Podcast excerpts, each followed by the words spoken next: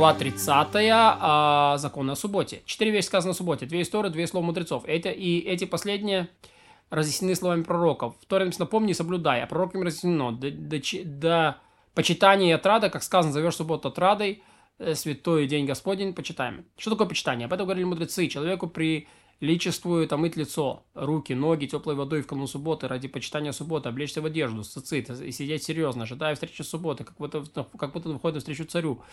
И прежние мудрецы собирались своих учеников накануне субботы, облекались в талит и говорили, давайте выйдем на встречу царю субботе. Э, почитание субботы заключалось в том, чтобы надеть чистое облачение, а не использовать будничную одежду, как субботнюю. А если человек не то чтобы переодеться, не, не, не во что переодеться, распускает свой талит, чтобы его одежда не была будничной. То есть не, не подвязан, как э, в э, будничные дни, а распущен. И Эзра постановил, чтобы люди стирали в пятый день недели ради почитания субботы. А из почтения в субботу запрещается устраивать торжественную трапезу и пир в канун субботы. Но разрешается есть и пить, пока не стемнеет. Э, тем не менее, из почтения к субботе человек подобает воздержаться от обычной трапезы, от времени Минха и далее, чтобы войти в субботу с предвкушением еды. Окей, со времени Минха это значит, что э, то есть есть Минха, э, ему надо успеть проголодаться, принято за 3 часовых часа до э, наступления темноты не делать трапезу. Человек должен накрыть э, стол в канун субботы, даже если ему нужно всего с маслину пищи, то есть он много не ест. И также должен накрыть стол на исход субботы, даже если ему нужно всего с маслину пищи, чтобы почтить субботу при наступлении и при исходе. И следует перебрать в доме еще днем канун субботы из почтения к субботе, чтобы свеча горела и стол был накрыт и ложа застелена, поскольку все это относится к почитанию субботы. Даже самый важный человек обычно не делает сам покупки на рынке, не занимается домашними делами, обязан сам сделать вещи, относящиеся к субботним нуждам, поскольку это почитание субботы. Некоторые из прежних мудрецов кололи дрова, чтобы на них готовить. Некоторые готовили, солили мясо, или плели фитили, или зажигали свечи. Некоторые выходили, покупали в субботу еду и питье, хотя обычно это не делали. И тот, кто следует э, этого больше достоин восхваления. То есть, чем больше так делать, тем лучше. Что такое отрада? Та ойнек. Э, э, отрада удовольствие. Об этом говорили мудрецы, следует приготовить самую тучную пищу, изысканно питьем на субботу. Все это в соответствии с имущественным человеком. А кто больше потратит на субботу, приготовит больше добрых яств, достойных восхваления. А если человеку это недоступно, он готовит только вареные, вареные овощи и тому подобное ради почитания субботы. Это и субботняя отрада. И не обязан ограничивать себя и одалживаться у других, чтобы умножать кушание в субботу. Прежние мудрецы сказали, сделай субботу свою подобной будням, но не будь должен людям. Тот, кто изнежен и богат, и все его дни подобны субботе, да, то что тогда ему делать? Должен изменить субботнее блюдо по сравнению с будничными. Если невозможно изменить, пусть изменит время трапезы. Если обычно есть рано, пусть есть попозже. Если обычно есть поздно, пусть есть пораньше. Человек обязан съесть в субботу три трапезы. Одну вечером, одну утром, одну после полудня. Следует соблюдать эти трапезы, ни в коем случае не убавлять из них.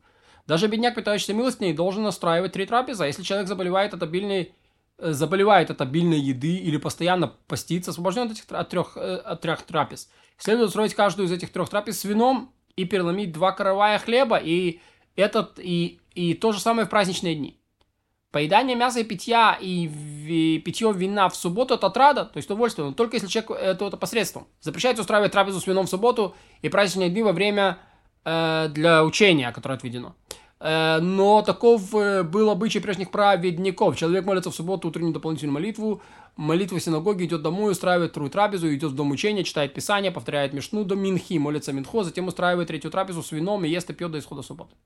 Запрещено человеку в канун субботы проводить больше трех э, парас, парасангов, ну, парса, то, что называется. Нельзя в канун субботы человеку отдаляться. Почему? А потому, что он, он может не успеть добраться до дома, когда еще день, и приготовить трапезу в субботу, поскольку домашние его не знают, что он приедет в этот день, и нужно приготовить для него еду. И, и нечего говорить, что подобное ограничение действует, когда человек гостит у других, поскольку это позорит их, ведь они не приготовили все необходимое для гостей. То есть нельзя это делать, под, под, э, появляться у гостей там за секунду, если они ничего не подготовили, то еще более а, опозорит их. А запрещается поститься, взывать к Всевышнему, молить его, просить у него милосердия в субботу. И даже в самую великую беду, при которой община обычно постится и трубит шуфар, не постят, не трубят ни в субботу, ни в праздничные дни. Это не касается города, окруженного неевреями или разлившегося рекой, корабля, терпящего крушения в море. Об этом трубят в субботу, чтобы пришли к ним на помощь и молят Всевышнего и просят его милосердия.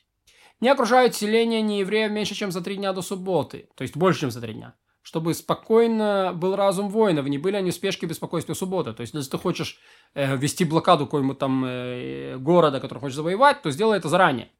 Не отплывай на корабле меньше, чем за три дня до субботы, чтобы успокоилась душа человека перед субботой, и он не мучился слишком сильно. Но ради исполнения заповеди можно отплыть в море даже накануне субботы. И договариваться с корабельщиком неевреем, что тот будет покоиться в субботу, хотя тот может и не покоиться. То есть, с моей стороны, я тебе с тобой договорился. А из Тира в Сидон и тому подобное, даже по необязательным делам можно отплывать накануне субботы, потому что очень близко. А там, где принято вообще пускаться в плавание накануне субботы, не, не принято, то не отплывают. И использование ложа – одна из субботних отрад, поэтому э, здоровые мудрецы должны соединиться с женами каждую ночь субботы, и изначально должно владеть девственницей в субботу, и это не считается ни раной, ни причинением ей страдания.